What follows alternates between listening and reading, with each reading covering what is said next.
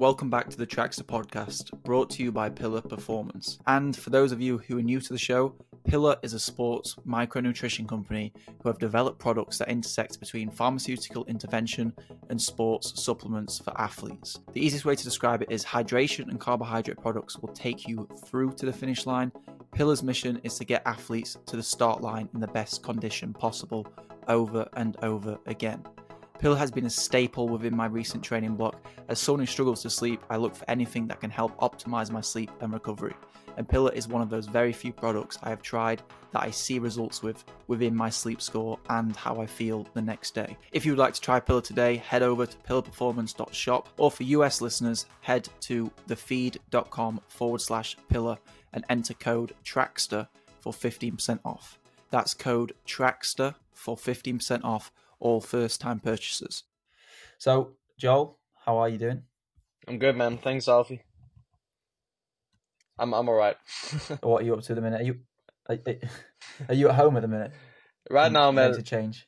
Yeah, right now, right now I'm at my home, uh, down in my basement room. So uh, the whole family is upstairs. So I won't, uh, I won't annoy them by by sitting and talking in English up there.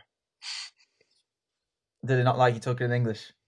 No, no, it's I don't, I don't know. I just don't want I, I just don't want to annoy them. My my my little sister, she she won't like it. She uh, yeah, she I'm I'm already a big enough character in the house. So if I'm sitting and speaking English, they they they would they they just send me down back down in the basement. Yeah, so I'm trying to hide from my family. It's holidays in Denmark, so it's funny speaking to you guys from like Denmark or Norway or Sweden or Netherlands because you're better at English yeah. than we are. Um, you say bigger words. You say you kind yeah. of the sentences make more sense than us, so it's quite funny. Yeah, it's it's it is. We we uh we get to learn it quite well in school. I would say we have uh, many hours in school learning how to speak English, but of course it's uh, my my English was also quite quite shit in the beginning. But now I'm in an international group and I'm speaking to a coach on English every day, so it's getting better now. Yeah, it's getting way way better. That, that's the question I did ask. Um, I was going to ask it later on the podcast, but since you brought it up, I'll ask it now. Your group, you've like you said, it's quite an international group and mainly like younger guys.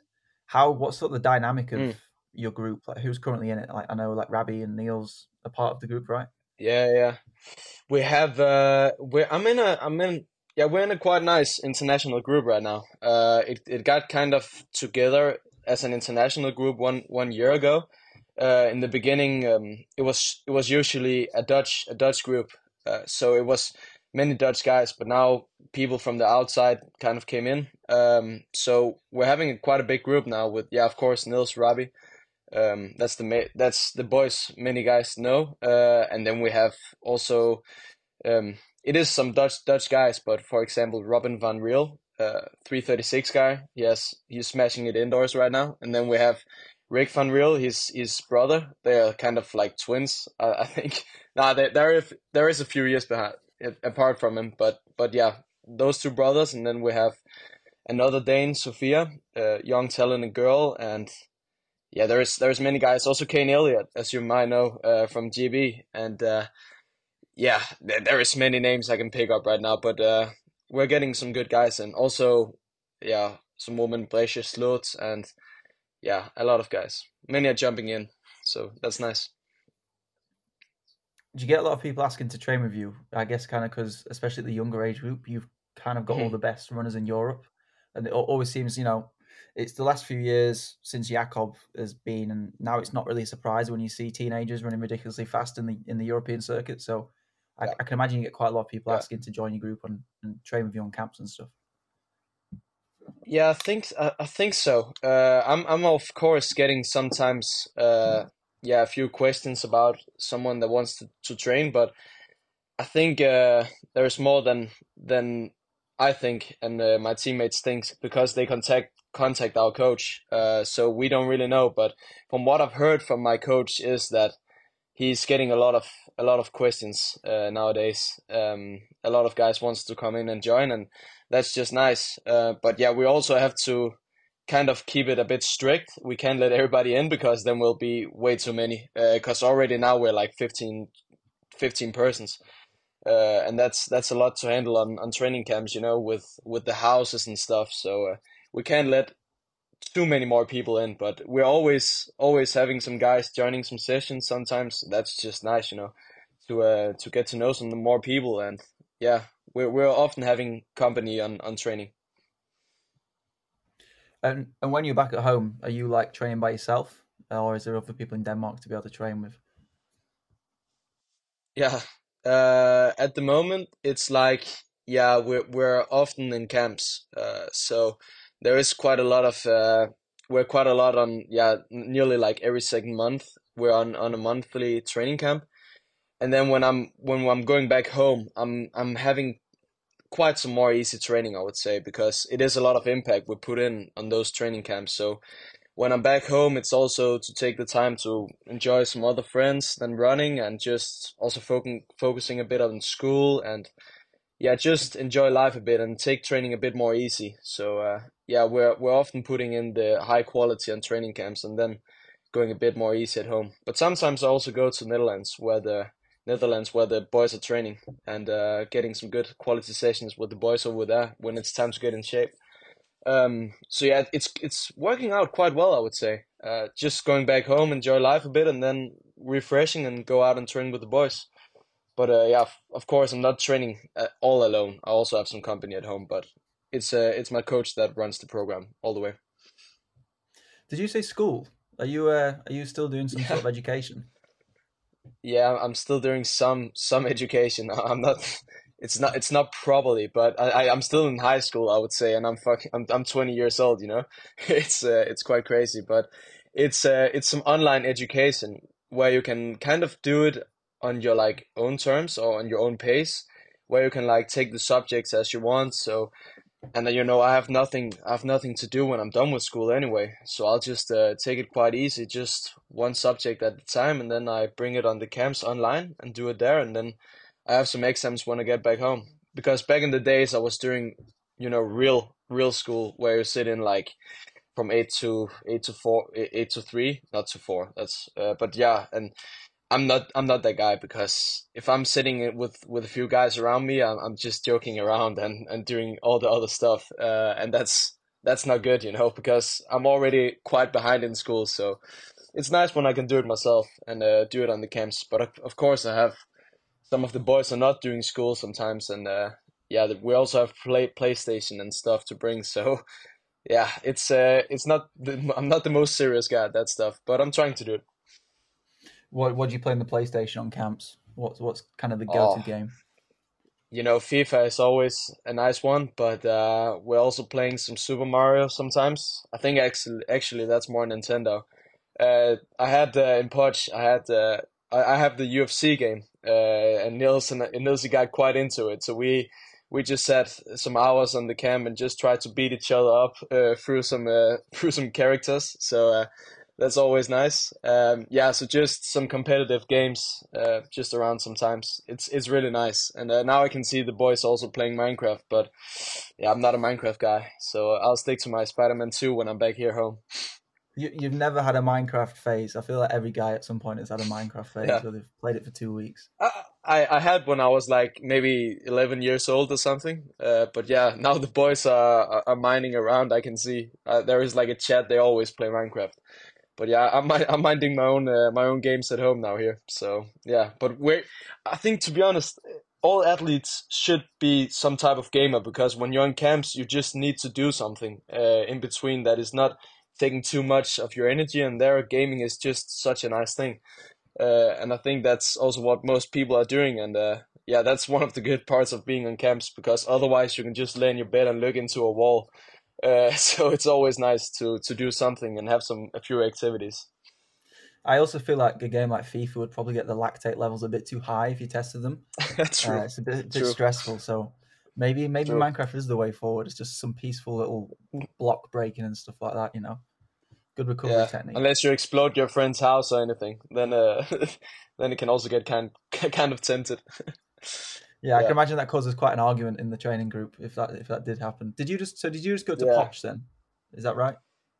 Yeah, we we went. Uh, we've actually been on uh, a few camps the last few months. Uh, we were in Potch leading up to European and cross country, and uh, then we went to Kenya nearly right after Europeans, like right after Christmas. Uh, and then we've been there. Now we're also getting ready for our camp in March. So yeah, we're quite active. Uh, just getting back home here, running a few indoor races, but indoors is not quite a big deal for any of us in our group. Um, not for me though, but but we're still doing it just to just to have some fun. Uh, where it's just coming right off base training. So it's uh yeah if if we really would have focused on it on it uh we would have been smashing some track sessions in uh, January, but we did not. So it's just uh, all easy and we work on the summer. Do you think it's just worth keeping base and uh, just like you said, building for summer, and that's kind of where the focus is? Because you did win a free K two days ago, right? Yeah, I did, I did. Yeah, but I think it is I mean, it is always tempting now when I'm doing my indoor season. I want to, of course, run fast, and uh, I'm also getting quite annoyed uh, sometimes because it took me some time to get into it. When you don't have the specific training, you're always feeling like you're kind of kind of heavy, and the lactate hits just a bit diff- different than when you're not used to train it. So, of course, then I'm thinking that it would be nice to have had that, so I could be on the top like all the other boys are doing right now in Boston, for example, right? I would like I would really like to be there, but it's it's just about trusting the process for for the summer camp. But I think when you're doing these really specific indoor things, it it might sometimes take a bit too much focus for someone. Um, I've had that before. Before I switched to my Polish coach, coach uh, Thomas, we did that, and I felt like in the summer I was kind of really well going in the beginning, but at the end of the summer I was kind of burned out already already like in um already in July sometimes I was I was just too tired you know so I think you really need to find the perfect balance for the indoor season and it's it is of course an individual thing but for me I think this is the best way we can do it and uh, I think it is for many guys as well yeah I think I'm in the same boat like this year I haven't mm. focused on indoor speed specific stuff, and I can't lie, the fitness you can gain from just keeping base for longer uh, is quite drastic. Whereas obviously you kind of do cross country season, then you need to have a little bit of a, an easier period, and then you sort of if you have to carry that mm. into indoors, there's only like a month between indoors and outdoors, so there's there's not really much chance to kind of get back into full training before you have to start racing again, and then you've got like such yeah. a long long season, especially like I presume with you this season, the goals, worlds and Europeans, like that's it's a long stretched out season. Um, so yeah. is that is that the target this year? Uh, yeah, definitely Europeans is. Uh, it's I've always had the dream of doing Olympics when I was uh when I was young a few years ago, like in twenty twenty one. I was really minded on it, but now as close I can I come, I can see that guys are really running fast, and uh, yeah, it's it's it's looking like a tough challenge for this year. So we're just focusing on Europeans uh, at the moment and getting the best out of it there, and then just trying to have a bit of a comeback year because I've been quite down uh, a lot last year. Uh, didn't really perform, kind of like got a bit down in the level. So now we're trying to just yeah, just enjoy the process and then make a little comeback year. Uh, hopefully run faster. Uh, but yeah, we will see. I'm I'm very excited for the outdoor season because when you've been out a whole summer like last year, you're really missing that stuff. Um, yeah, so I'm really looking forward to it. Really looking forward to also hit track sessions and just enjoy the high lactate. Yeah. I did realize I said worlds rather than the Olympics, but hopefully, well, you understood what I meant, yeah. so hopefully everyone else. Of course. Well. So it's, it's the same, the pl- man. It's the same. yeah, the the plan for you, son, I mean, first of all, the Olympics with the standards now, even though they're meant to be rankings and fifty percent getting rankings and fifty percent getting times, I feel like mm. most countries aren't sending people based off rankings unless they've got like a massive budget. So I know Netherlands aren't sending full teams, are they? So is is you're the yeah. same? Are you in the same boat there with Denmark, whereas you have to basically run the time to go, uh, which is like mm, thirty, you know, six, mm. right? It's uh for for my country. It's basically if I make it on a ranking I'm in. Yep. Uh, so it's okay. it's really easy in Denmark. But but to be honest, at the moment when when I, when we all look at the ranking stuff, people are running fast now. Uh, so it's I mean to go in the rankings, I should be may, be on a sub thirteen ten level at least.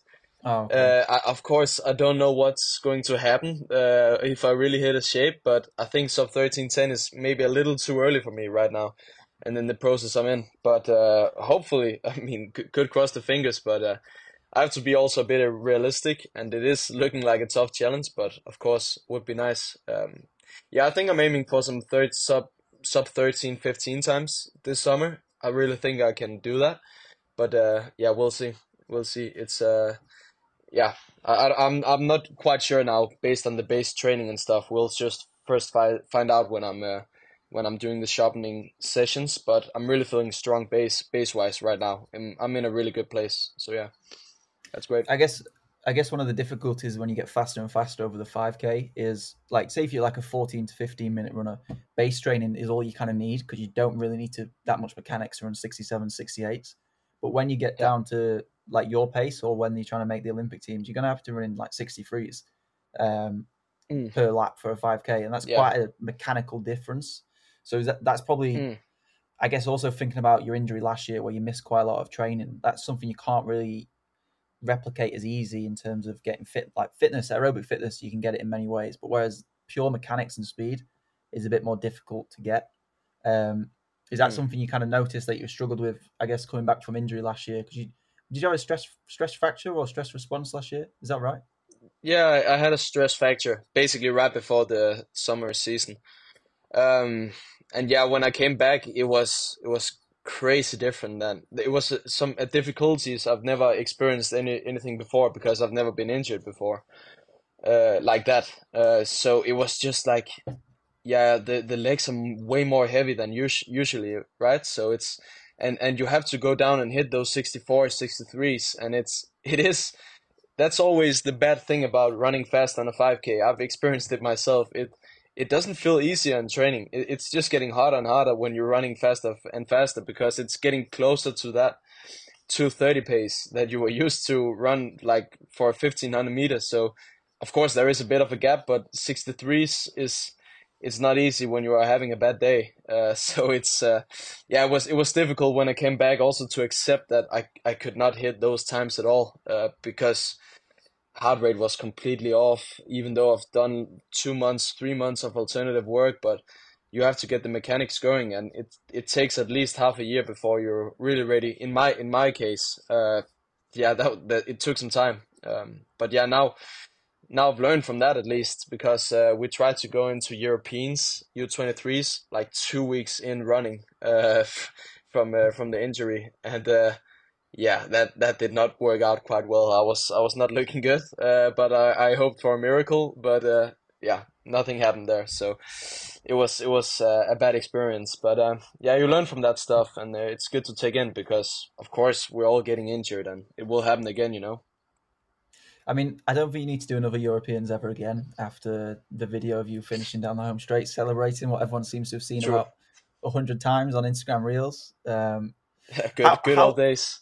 How was the reaction to that? Because everyone messages that, and I feel like people have a mixed response of like people sometimes don't like people celebrating or sit, mm. call it cocky and stuff. Like, what, what's your opinion on all of that stuff? Like celebrating uh, down the home straight and stuff. Uh, to be honest, I I that's the video of of that was just me in a nutshell. Uh, it's it, I am that type of guy, and I like to to just celebrate, enjoy, just be myself. Um, and and yeah, many people in this sport are kind of introverted, and uh, yeah, they they don't like that people are going like outside showing themselves. They just want people to just be showing their one finger in the air and just take it in and don't really celebrate because yeah that's just how this sport is a magnet to uh, many introverted people and i respect that that's all right uh, but i'm just not that type of guy and that's why many guys were against it. Also someone liked it because there is of course people like me. But um, yeah there is a higher percentage of people that are just in my in my opinion quite a, a little bit more boring. But for them it's it's working out completely fine and i'm wholly okay with that. Uh, for example my whole training group now they didn't know me back back then. And uh, i've got to know that the boys they didn't like it either and they found me like a, quite an idiot. Uh, so it's it is quite funny because now they they have no problem with me but uh, yeah sometimes people are just yeah having an idea from the outside like uh, yeah, uh, an idea of who you are as a person, and it is of course different. But uh, it was it was really a, a video that made a different a few different opinions, and I got got a lot of weird comments and a lot of weird DMs, but uh, I kind of enjoyed it to be honest. I was like, all attention is good attention, so uh, it just it just makes your brand go a bit higher, and you as an athlete. Um, so yeah, I was I was all okay with it. I just found it funny. Yeah, I, I think at the end of the day, if people didn't like it or did like it, they're, they're still watching you win a European Championships very easily. So it's, it's you win yeah. at the end of the day, don't you? So regardless, I think exactly. more views and more followers is uh, can only benefit you more. Um, but yeah. I, I do notice, I know what you mean about how runners have. There's so many. There's like a traditional side of running, and then there's kind of like a fun side of running, and I feel like most of it is based on this tradi- traditional side where, it, like you said, it's just about racing the race, an honest race, maybe sticking a finger up, maybe just running through the line, not saying anything in an interview mm. afterwards, and just kind of getting on with it. But I guess also that's probably why viewership's kind of tanked a bit. Um, and yeah. we also like we also like crave these big personalities like Bolt and Sha'Carri Richardson now. I mean, even like at the minute what's going on Jakob and Josh Kerr, a lot of people I feel I have their opinions on Jakob and Josh to be these like arrogant arrogant runners who you know are really cocky and mm. stuff like that. But at the end of the day, they're probably the two best runners in the most popular event at the minute on the on the global stage. So at the end of the day, it's kind of what you need to do to drive views and also like fuel yourself because it goes mm. back to kind of what you said about gaming. Like running, running such a serious sport. Like you've got to have some fun with it, or else you it's very easy to just get lost in just being bored and and not really yeah. having an enjoyment. And if you if you're winning a race, surely that's the time you can enjoy yourself as well. Mm. I think I think it's I think it's good for the sport that we have these boys like Jakob and Kerr. Uh, they're huge for the sport at the moment, and I'm also really looking forward to to what's gonna happen this summer when they have to race in the Olympics, because it makes it just makes it more exciting, you know. Now now people are talking about it, and I can hear it from everyone I talk with. It's it's a topic, you know, and if they didn't say anything, we would just wait until the Olympic final day and, and to see who's going to win. But we're already talking about it now, so it, it creates an excitement when you do that. And uh, yeah, I wish I could be on that level already now, so I could I could also do some type of the same, but but I'm not. But uh, I really enjoy that stuff, and uh, it's it's it's super great to uh, to to be to be a witness to. Yeah do you have a side in the Jakob uh, and Josh Kerr beef? Or I, I, say beef, you know, Josh is kind of firing some shots, and Jak- Jakob goes and gets interviewed sometimes and says something.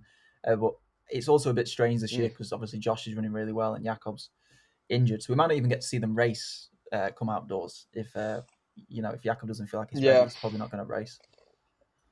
I think I'm I'm not really on one one side because I mean if I knew one of the guys well I would uh, I would of course have had, but I don't really know the guys. Uh, I just, but to be honest, I I like a lot what Kerr is doing right now. Uh, and and Jakob he's uh, but Jakob is also just Jakob, and you can't hate on that because he's he's just there running fast, and he's he's not just he's somehow letting the running do the talking, but also not because he's always just coming with this energy at the championships, but you don't really he's not really putting something into the build up like uh, like Kerr's doing, but uh, somehow at the championships he's always creating some excitement by just being him, and uh, it's very inspiring. I can't really find out what it is, but uh, Kerr is just also a fantastic guy. So it, yeah, both both guys are great. Yeah, I think it's something like with what Jakob has. It's probably the same as what all Scandinavians have, and I think you're probably the same. Like you say it how it is, and it it just works well because yeah. a lot of people you know, are like media trained and don't want to say certain things in an interview. And sometimes it comes like it's a backfire. Mm. Like if you say you're ill in an interview, apparently that's really bad now. But like at the end of the yeah. day, if you're if you're being truthful and just saying it how it is, sometimes that comes across as saying, "Oh, everyone's not as good as me on the day," which obviously Jakob has said before and stuff. So mm. it, I I prefer, I prefer yeah. that kind of way of speaking because it one draws excitement if you hear something funny or like beef or whatever but also it's it's actually being transparent and what the athlete is thinking rather than all this like you know where people just don't really say anything just go on about how it's mm. performed well or if they didn't race well they kind of have to say oh it's just a bad day or whatever. They can't actually get into detail. So I, I much prefer the side of it where you can say what you want and I think that's something that you guys yeah. that side of like that part of the world are really good at. So we think, did maybe I don't I'm not I'm not sure I, I, I, don't know. I feel like you just the just um, a way of words with that part of the world, like especially the Norwegians yeah. and Danish and, and Dutch people. It's just always seems to be uh, yeah a, great interviews. Um, we are also some did... honest guys, but uh, yeah. Oh no, no, never mind, never mind. we'll what, what, what was that? Sorry. I'm I'm just saying that we we are.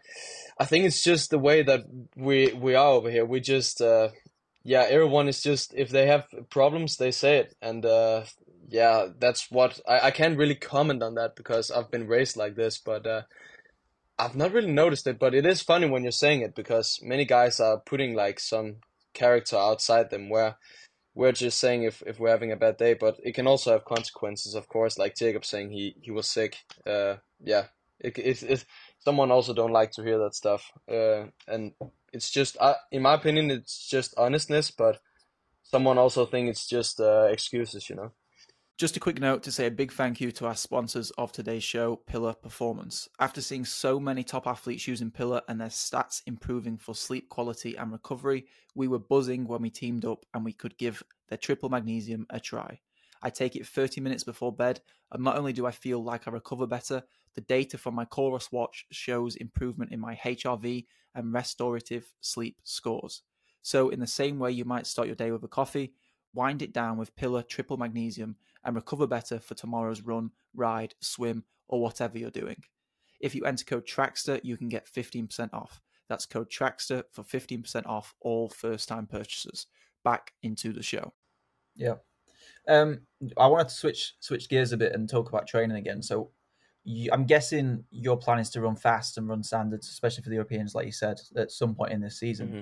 What what sort of the plan for the season so far in terms of camps and getting getting out to certain races? Have you already got that in mind?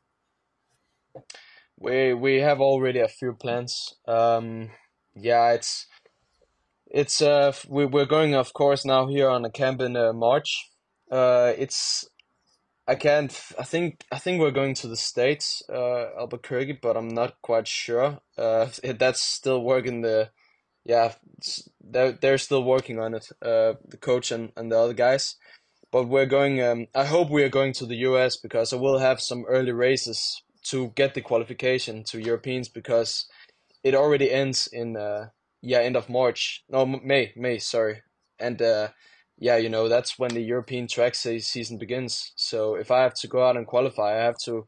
The best way I can do it is to do it in the states, um, because there is these April races. So I really want to do that right off the camp in March, um, and then yeah, basically May will be another camp in the in France.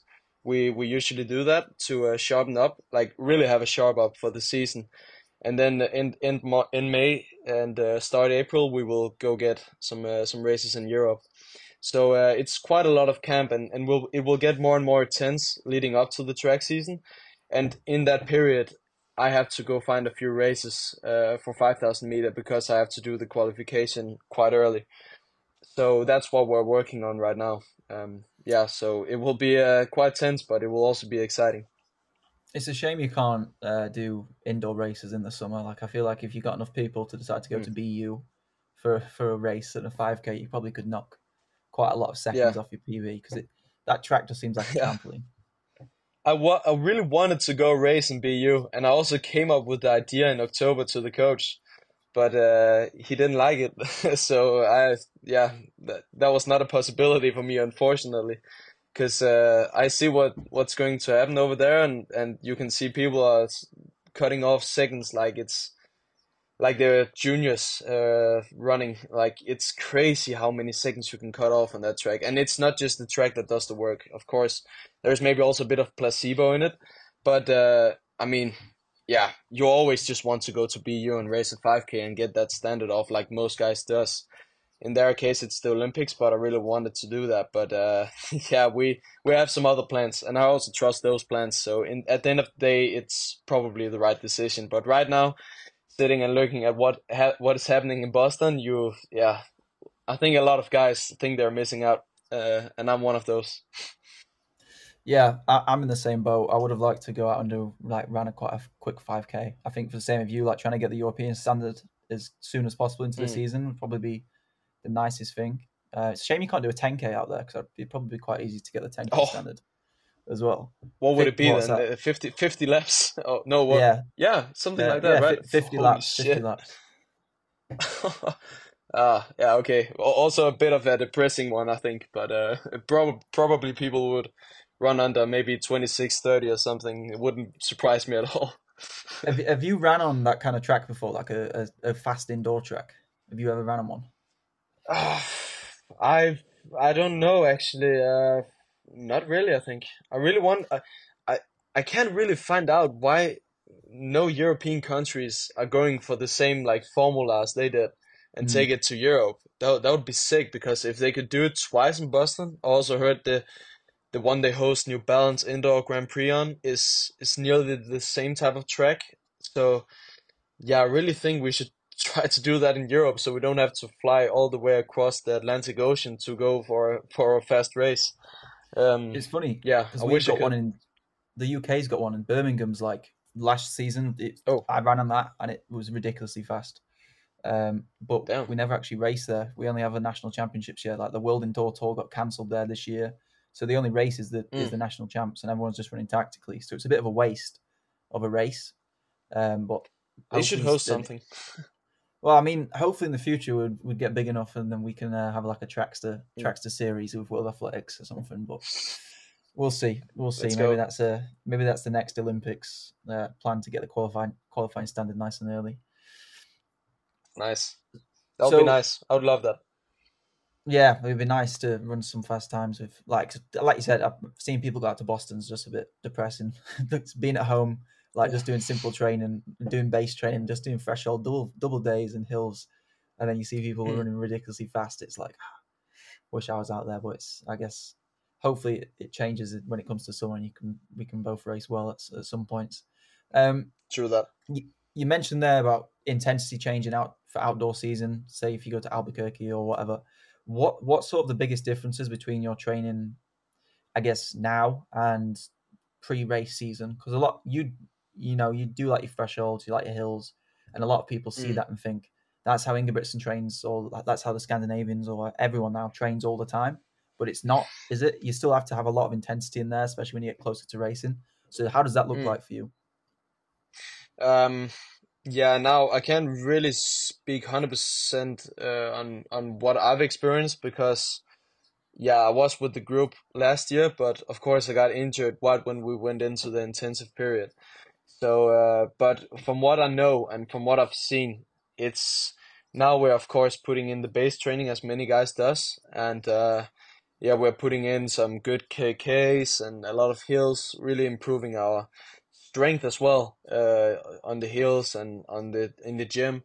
So that's just what many guys are doing. I think we're we're doing it maybe a little differently than others, uh, but still kind of the same basic. Uh, like it's it's just basic work.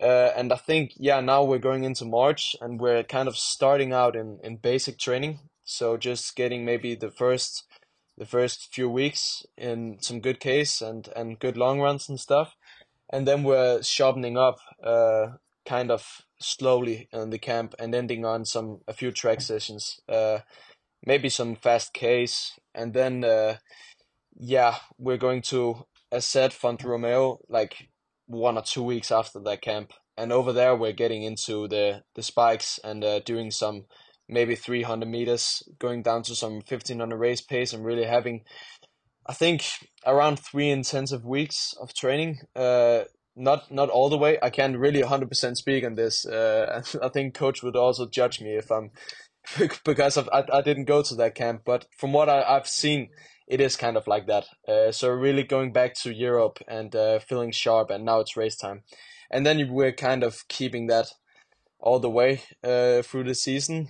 Of course, not intensive all training, but uh, yeah, doing what people normally do when it's track season, you know, just uh, keeping up the lactate in some some workouts and but also keeping your body fresh for racing. So uh, yeah, we're going now after this indoor season. We're starting out in base training and slightly slowly moving over to uh, intensive training uh, within a few camps.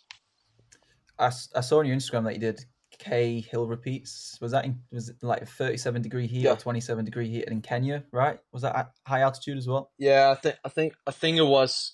Yeah, we've we've for sure we've done it in Kenya. I think one of the workouts I've filmed was in uh, Potch, uh, Oh, on yeah. one of the most horrible hills I've ever I've ever tried. It was ne nearly 40, 40, 40 degrees, and uh, yeah, we're doing a lot of one k hill repeats, as as many might have seen because we like post those workouts. Where I'm not, and I think many of my friends are not those type of guys who wants to post about the threshold because literally everybody's doing it. It's yeah. I've seen that people have low lactate now. Uh, I think a lot of people have. So we we like to post some uh, some hill repeats because that's the only intensive thing we've done in base training, and it's it's a tough session. But if you do it right, it's it's it's nice. But I think not a lot of guys do one k hill repeats, and yeah, it's it's a it's a nice workout. But holy moly, it's it can also be a bit brutal, especially in Potch. That was uh, that was a tough one. That was a tough one. What kind of pace are you getting on those 1Ks? Because like I've only ever done like 400 hill repeats, and by the end, you Yeah. I'm basically running like I don't know, like 320 per kilometer or like 520 miles, and that's only in like a 300, 400 hill repeat. So what, what kind of pace are you getting down to? it's uh it's all about actually trying to keep the lactate as low as possible on those type of workouts so it's um not trying to go over threshold which is really easy when you're doing a 1k hill repeat because it is like yeah it's it's not like 400 meters. You have to go 600 meters longer and it's it's very steep sometimes. And uh so we're keeping it kind of slow to be honest. Sometimes it's around four minutes a k and uh, sometimes it's it's maybe even under. So it is uh, it is the pace you could go for a faster easy run, but it's yeah it's hitting different than uh, like yeah it's it's just it sounds very slow four minutes, but trust me it, it can easily go up to depending on the hill it can go up to nine minimal lactate. You can really work on that. So it's uh yeah it's all about trying to keep the lactate as low as possible and and run quite slow and just climb. So yeah it's it's very nice. It's a very nice workout. And I'm just going to ask this to get the views and to get the title and to maybe get a clip of the video. What what does the start of the Yeah. week look like for you in base training at the minute? Oh, it to be honest, I can't really 100% say how it is because of as said, I it's uh, when I'm in camp, it's it's Yeah. something else, and when I'm back home here, I only have 70k a week, maybe even 60. Uh, when I'm back home, it's very easy, only one workout a day. But in camps, it's uh, I think that's the most exciting part to take out on. It's um, it can be around 160 to 170 Ks, and uh, it's filled with a lot of zone two, as many guys know. But I also threshold, uh, so one of those workouts where you can um, really have some nice time to work and get those 30 Ks a day, but really feeling fresh and uh, and get get them over quick.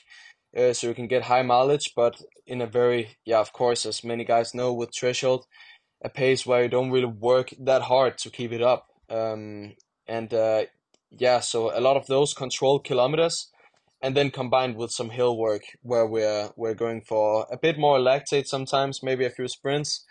But as said on the workout, also to try keep a threshold. So a lot of a lot of uh, fast case, but uh, controlled.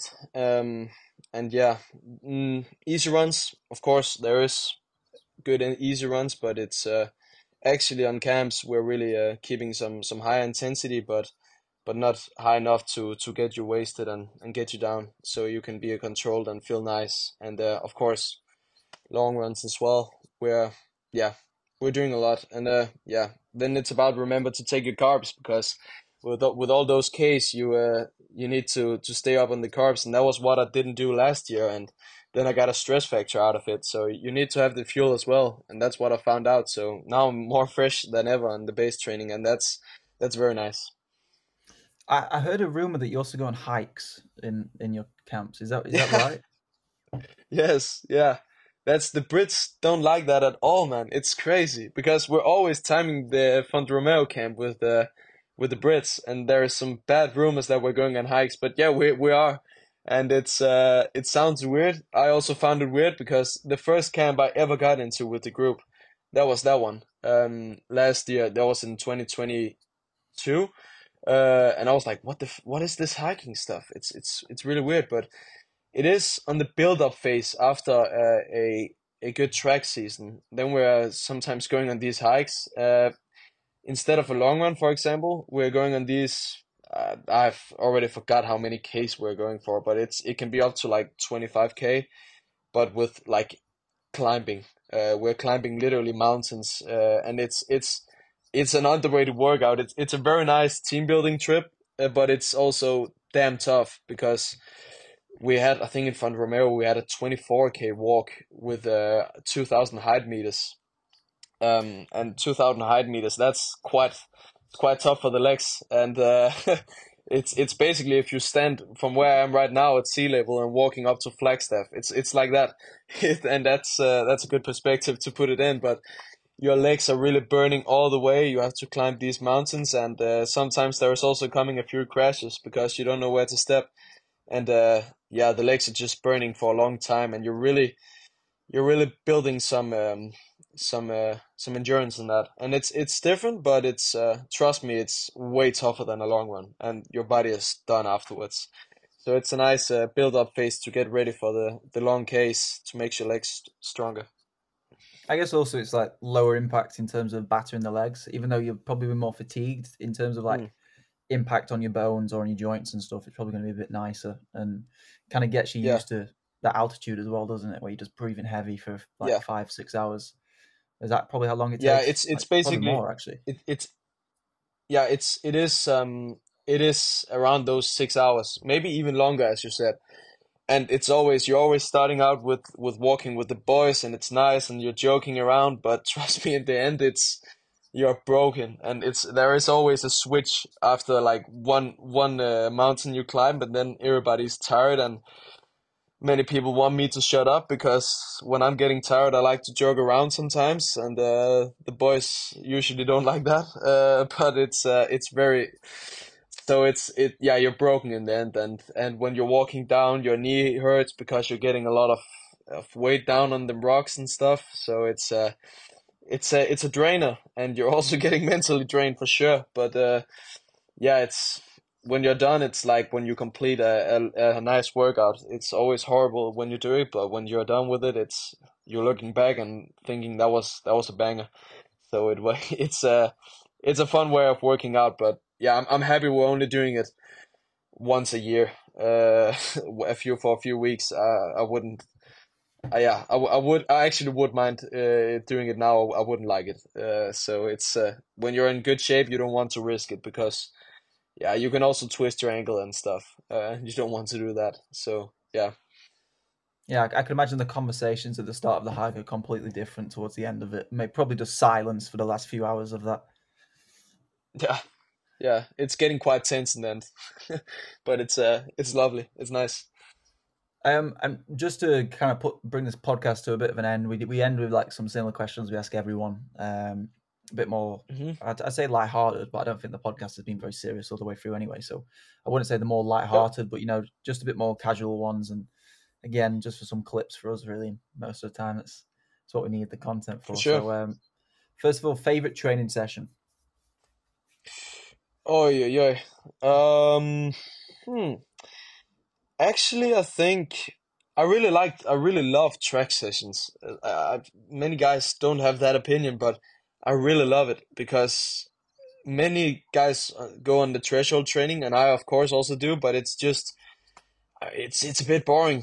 I think uh, I I like when you hit some high lactate, and so it's it's hard to say a specific session. But at the what I had at least back in the days on my previous coach. Uh, I don't really know if I do it with my, my coach right now, but then uh, three times 1K in uh, 1500 meter race pace. That's uh, that's one you're really nervous for before, and you usually come back off with a smile afterwards. But it's that's a damn tough session. Also with long breaks in between, I have to say.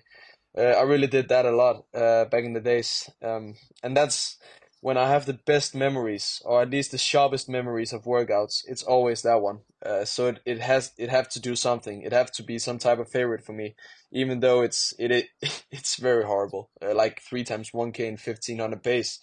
That's that's mad in the end. Yeah.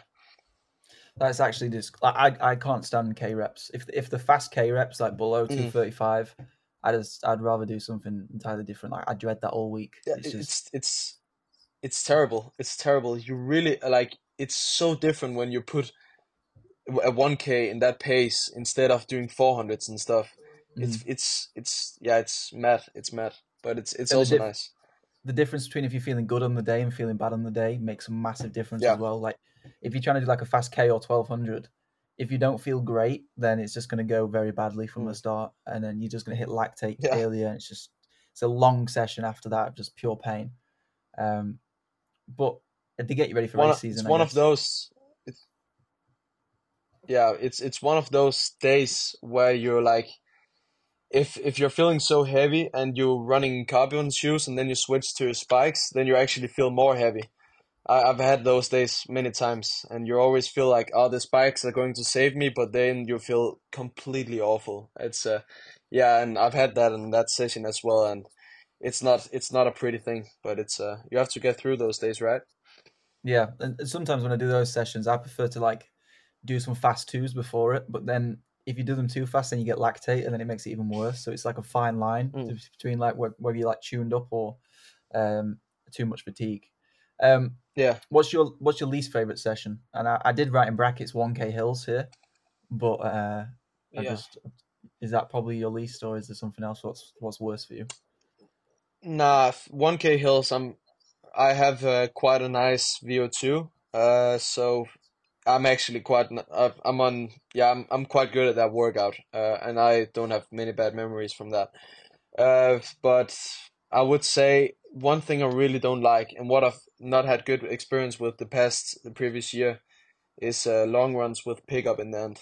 I really hate that. It's uh it's terrible when you're doing I don't know, one one hour forty five, and then you after one hour have to pick up to some close to zone two, uh, maybe even down to threshold, and your body is already a bit tired. I, I really hate that. I really I really don't like when you shift the gears on a on a a run that could have been easy all the way. Uh, it's terrible. I, I've n- nearly never had a good day on that. So it's uh yeah, that's my least favorite. I would say. I also don't like run long runs in general. So yeah, I think that's when you have to run fast on it. It's oh, it's awful. It seems like wasted intensity, doesn't it? Because you feel like you're just hitting the body so much harder than if you're just doing like a Mm. threshold session or something. Exactly. It's it's complete like 340 pace feels like threshold at that moment because you've made your body used to that you're going for an easy run for one hour. And then out of sudden you have to run 340 and you're yeah, my body don't like it. I, a lot of my teammates are running really nice in those workouts, but I think that's where I'm really showing a weakness, I would say. Yeah, I really don't like it. Um, what's your favorite pre-race meal? I really, oh, it's it's tough because usually you go to the places and uh, the the hotel hosts and they serve some shitty ass spaghetti with uh, some fish on the side. But uh, I think what I like is I, I really like uh, pasta, so I think a good uh, bolognese. I like that as a pre-race meal, but um, or maybe something with uh, seafood in. But you also you have to be careful on your stomach. So uh, yeah, I think I think that. But to be honest, I really don't. I really don't uh, don't mind eating boring food the day before race because uh, I just need the carbs and uh, that's it. But uh, yeah, if I can get good food, I would like some uh, some good some good sauce to some uh, some spaghetti. Uh, and yeah, having a little uh, nice Italian dinner. Um, yeah, if I could eat a burger before and feel fantastic the day after, I would do that all the time. But yeah, it's not like that. What's the uh, craziest thing you've seen someone eat, uh, like a an athlete hotel or pre pre race day? Because I saw some strange things at the Euros. Yeah, yeah, it's it's it's not looking it's not good. To to be honest, the best pre-race food I've got from like a championship, that was when we hosted World Cross Country in Denmark in 2019. And but maybe that's also a bit because I'm I am from Denmark, but literally that, that was that was quality.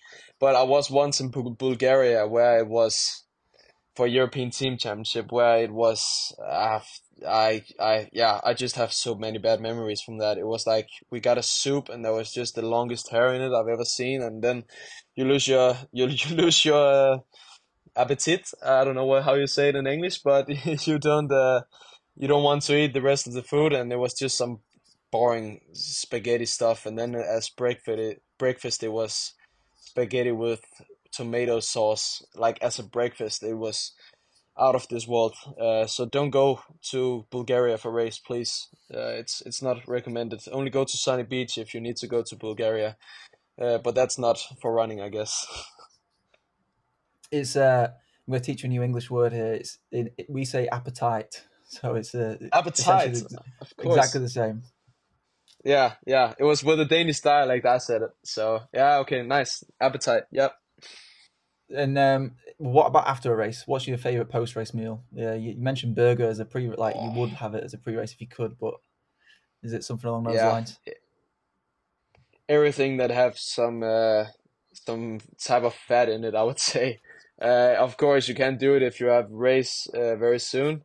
Like right now, I'm racing every weekend, so I can't do it. But if I'm finishing a championship uh, that I've been working quite hard for, I would take a nice, good burger with good fries and uh, some good bacon, going for the dessert. And then if uh, if it's a season end, then I would go straight to the casino or the pub and then just go bananas. Uh, so it's that's the b- favorite post race meal. But in reality, most of the times we're just going to a nice Italian restaurant and eating some good food, uh, like spaghetti, nearly the same as what you eat pre race, but maybe just you can maybe go for the for the carbonara instead of the instead of the bolognese where there is a bit more fat in it because you have worked hard and you deserve to get some good food after a race so uh, also maybe sushi or seafood i really like that but uh, yeah, I really like seafood. So maybe also that sometimes. If I'm Denmark, I'll do it, but uh, I can't trust seafood in outside outside my own country because I've had some bad experience with that. So uh, you don't want to get a food poison after a race when you're lean enough. That's not so nice. Yeah, I got told not to eat chicken at the Euros, and uh, apparently one of the yeah. team team coaches cut into it, and it was a bit pink on the inside. So I I, stayed away Oy. from that. And the, the fish the fish was a bit dodgy as well. I think on the on, on yeah. the final day. It's uh, stay away from the fi- fish and chicken before a race. That's uh, that's a good point. that's a good point. Um, what is your favorite Netflix series or TV series? Oh, that's tough one, man. I think I I I'm actually not the type of guy that watches so much series, but um, I, I, I like documentaries. I really like the Tour de France one they made here a few uh, a few months ago. But uh, if if there is one I really have good experience with watching, then it's Stranger Things. Actually, I think that's such an I don't know it it is underrated for many people who don't watch it. They think it's some bullshit, but to be honest, I really like Stranger Things. It's it sounds weird when you tell how the series is to another person, but if you watch it, it makes complete sense. It's a it's a masterpiece. I really like it. Nah, I think I think Stranger Things is a solid a solid show because it's different to anything else. Like yeah it's obviously got the same kind of vibe, but there's something different about it. What just makes it mm. like just pretty special in terms of uh, Netflix series, anyway. Are, are you a guy who yeah. watches like most mostly YouTube then, or is it you just not watch much at all? Yeah, I'm just sitting on the Instagram and watching reels. okay. But uh, not not athletic reels. Uh, where we're just I'm just sending memes to my friends all the time. That's uh maybe I yeah I don't know I'm I'm not the best to sit and concentrate uh, when I'm alone. I love watching movies with friends and stuff. I also love it when there is something that interests me, but I'm one of the guys that don't like the searching for a new series. So I just skip that and go to YouTube where you can find some real quick things. Um, so yeah, I'm a bit that type of guy. But uh, yeah, I like a good series. Let me be honest. I really like it, but uh, I'm not watching that many. Maybe three or four a year. So yeah. Uh, what about what about music? Like, what's your favorite musical artist or and stuff like that? That's tough uh, because it's hard to explain because it's usually Danish music. I really like okay. like Danish rap music. Um, I'm also getting the Dutch friends, my Dutch friends, into it. They uh, they actually when they reviewed, they revealed their Spotify Wrapped. I I we got one of a, a Danish song into that top three. So I think Danish music is really underrated, but you don't un- understand our language, so it's uh, it's hard to listen to. But uh, I really like Danish Danish music. Um, but if I go with some international music, I really like like yeah, just rap rap music. Uh, I heard Kanye he made a new album that came out just here a few days ago, and uh, I've been listening to that, and uh, I also like that. But uh, to be honest, I really like these these good rappers, but I I only like the bangers. You know, there is so many like numbers where I'm or not numbers. That's the Danish saying, but there's so many yeah music numbers where I'm where I'm like ah, those are quite boring. But when when you have a banger, it's it's it's top notch. It's very nice. So is uh is Benny Jam Jams who you're listening to in Denmark? That's what Google says anyway. Is that right? Yeah, Benny Jamz. Yeah, yeah. Benny Jamz, he's a nice guy. He's a nice guy. I, I, I listen to him sometimes. Now, but for it's it's basically just if I go to a Danish festival, and uh, or if I'm at a Danish party or anything, uh, which I'm not that much nowadays, but if if I am, then then that's what in uh in on the on the soundbox all day long. So it gets into your head, you know, uh, and then you listen to it. But it's a mix mix of everything. But Benny Jamz, he's a nice guy. Uh, Tobias Rahim, he's uh, what my Dutch friends they like. Uh, he's a very big guy uh, that that have some some some quite nice music numbers. But uh, yeah, I'm I'm not the biggest fan of him. But uh, yeah, my my Dutchy friends they they nowadays they know what what's the good the good songs from Denmark are. So uh, it's it's nice. But yeah, I'm I'm um, listening to everything. Yeah, I'm listening okay. to all the good numbers. Yeah, I'm not a one specific dude. I'm I'm not like that. Yeah, I'm gonna I'm gonna listen to some Benny Jamz and before my session later, and I'll uh, let's go. Let you know. Let's let you know how it goes. Um, if you could change one thing about the sport, what would it be and why? Uh, I think that's what basically we were into. Um, take a bit, maybe a bit away the introverted side of the sport and just promote it better to more to create some more excitement about the persons and the races. Uh, I'm seeing that Netflix is doing something right now uh, on the on the news, and I'm very excited to see how that works out because, as I just also told, I saw the Tour de France uh, Netflix series, and it really got me. Like now we also have a Dane winning the sport and stuff, and I also like Pogacar a lot, but when I'm seeing that Netflix series, they they make it look so much more exciting than those four hours where just laying on a couch and watching some bi- boys bike, and it makes people get more into the sport. So I'm really excited to see how, how that works out. Um, also, the sprinters are some good characters, but if I could change that, uh, I would say that if we could shift the gears a bit on that and uh, make the sport more exciting and uh, create some more drama, kind of. Um, it don't have to be real all the time. It just have to create some more uh, awareness on the sport so my friends they can actually tell me that uh, I'm, I'm doing something cool because many of my friends who don't do the sport they like oh it's just some boys running around in tights. Uh, it is also that but it's uh, it's uh, it's it is it is different. There is there if you really focus on the competition and you follow the sport you know how exciting it can be. It can also be boring of course but yeah i think it's a shame that that many guys have like a a first storytelling or what you say uh, about athletics. Like it's a it's a sport with some some dudes running in slim fits slim fit and and just running in laps and uh, that there is nothing exciting because it is like that but it can also be more exciting. You know that when you're in the game. I think i think that's a good point because like with f1 or with cycling i guess that's maybe the netflix documentaries but in both of those mm. sports it's not just about who comes first. Like you could see someone who comes like 10th and then it it yeah. means something because you know the story behind it. Whereas in running, like mm. we went, the story I always use, we went to the Monaco Diamond League in 2020, and it was when Jakob just broke the European record, uh, and he was he was yeah. still like eight, uh, what 19, and none of the stadium knew apart from us that he, and there were people who were watching there, and we just went crazy. Mm. And because he didn't win, no one knew he broke the European record. So like even people yeah. going to watch the sport still don't know. So it, would be nice if we had some more stuff like Netflix series and um, that is coming out later this year. So hopefully that'll be good and interesting. Yeah. I guess it could go. I'm looking go, very forward to it. It, it. I'm hoping it's not bad because if it's bad, that'll probably be yeah. very make the sport yeah. even less uh, less exciting than it is. So you um, never know. then then the last two questions is the next one is best thing about being a pro athlete.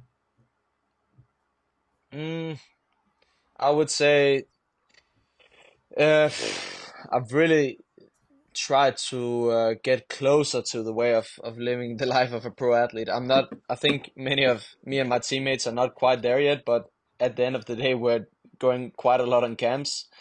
So uh, I'm getting kind of a taste of how it is right now, and I think the best of it is to have a to yeah it's it's it, it's it would be easier to say when if I've had like massive good performances I've had like an injury and stuff so right now it's it has have not paid off yet in the competitions but from the training point it it's the community so far right now the community you're around and the community you're with um, to have a good community around you. That's what I enjoy right now uh, of being a pro athlete. And of course, when you are having a good race, then the feeling of crossing the finish line and uh, let all the hard work and because you are putting a lot of more energy into it, you know, you focus on, on it like 99% of your decisions is somehow connected to running.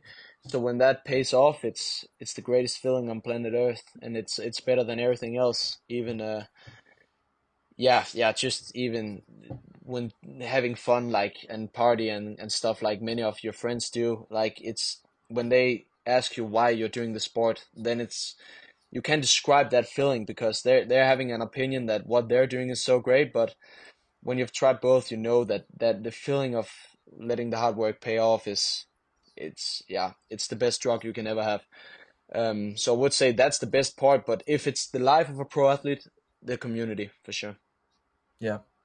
Yeah, I, I understand that. Sometimes I think like, why am I running? But like, if, if you break it down, it's kind mm. of like you don't get paid that much. You have to work really hard. You can't really do much yeah. else. You've got to dedicate all your life. But like you just said there, like when it when it when the hard work pays off, it's literally probably the best feeling you can get because it's just like the sense of accomplishment you get from it is just something different that you yeah. can't really replicate. And also, I agree. Like the community, I think for me, like being out of it, you know, when I went to the Euros, first kind of international team, mm. just like seeing everyone from diff- all the different countries at the same place together was like a really cool mm. experience for me. Um, yeah, it was nice. Also nice having you out there. Yeah, it was nice great, to make great, great, great night after the race. Yeah, yeah, yeah. But that's that's the thing, you know. Also, not only your own training group, but when you're out there, it's it's and and you're after a race and you can have fun with some of the guys. It's people know each other and it's it's a nice community. It's so it's uh it's all not everybody's like Jakob Ingebrigtsen and Josh Kerr. We actually also like each other, many guys, even though we're competing. So it's uh it's great. And and seeing some of the things that the people got up to that night who are now running ridiculously fast in uh, Boston makes me upset as well because I, I couldn't get away with doing any of those things and running well. So yeah, um, True. I won't get into that though. So, what's the next five years look like for you, if you could predict it? I don't want to, I don't want to jinx anything, but what's what sort of you know the next five years, the goal uh, for you? I would say, uh, if I'm looking at the bigger picture, of course, my dream is always the Olympics. It's everybody's dream, so I have to go to not Paris. Uh, maybe you never know, but as as far as it looks like right now, it's 2028, Los Angeles. Uh, hundred percent, I'm there, uh, and I also hope to be on a final final on the world stage, as well as in the Olympics within these five years, and being a, a good contender for a maybe a top five or, or a medal. You never know. You never know what's going to happen. Of of course, your dreams is always to get a world medal, but there's so many about the competition. So I would leave it at this now at top five, and then uh, then uh, I would say getting a European medal again. Um, for seniors. And there is also a World Road Championship in Copenhagen, so uh, having a great breakthrough there as well. Um, yeah, so so I can let my friends look see the race and show them what I'm actually doing sometimes, uh, and uh, hopefully maybe get a, a top result over there. But I want to be one of the top contenders on a on a world stage and uh, definitely also European stage. Yeah. Um, so yeah, and have a nice progression, smashing some good records, and uh, yeah, doing some good stuff. It's going to be quite cool as well because I think for the next decade at least, it's just going to be your training group who will be racing each other in the European circuit. like when, when yeah. you get old enough, uh, you'll be. I feel like it'll just be you guys racing against each other for medals, which will be quite Yeah. fun. it's it is it is it is great that we're having the same age group right now so we can like build each other up um and i'm very hyped about it and i'm feeling very lucky and blessed that i'm i'm in a group with this this many people i've because it's not everybody get that opportunity um and i'm very grateful for that so yeah i think now we're having so many talented guys i think when i'm watching for example niels or my friend robin and robbie he also had a massive result here this weekend in Monaco. It it it inspires me, and and when you're doing the same work and you're seeing how close you are to each other in training, you you're like, why can this not be me? Uh, and and these guys are really paving the way. So I'm. I feel like I'm in good hands, and I feel like the the future is going to be bright for all of us, and uh, we're all going to be European champions, and we're all going to uh, smash everything. Uh, and yeah, maybe I'm jinxing it in this time, but at least we can maybe be European champions in uh, Minecraft or FIFA if it doesn't go that way. So yeah, no matter what, we're going to find a way. All right, I'm going to end it on that note. A great way to end it. Thank you for coming on the podcast, Joel. Yeah. And that's it for another episode of the TRACKSTAA podcast. Before we sign off, thank you again to our sponsors of the show today, Pillar Performance. I've been taking their triple magnesium for a couple of months now, and I've noticed a serious difference. I take it 30 minutes before bed, and not only do I feel like I recover better, the data from my COROS watch shows hard and fast improvements in my HRV and restorative sleep. I really can't stress enough how Pillar has helped my running and sleep over recent months, and I'm confident it can do the same for you. If you enter our code TRACKSTAA, you can get 15% off. That's TRACKSTAA for 15% off all first time purchases. And to stay up to date with all the things TRACKSTAA, head over to our Instagram and drop us a follow. Thanks for joining me on the show, and we'll see you next week for another chat.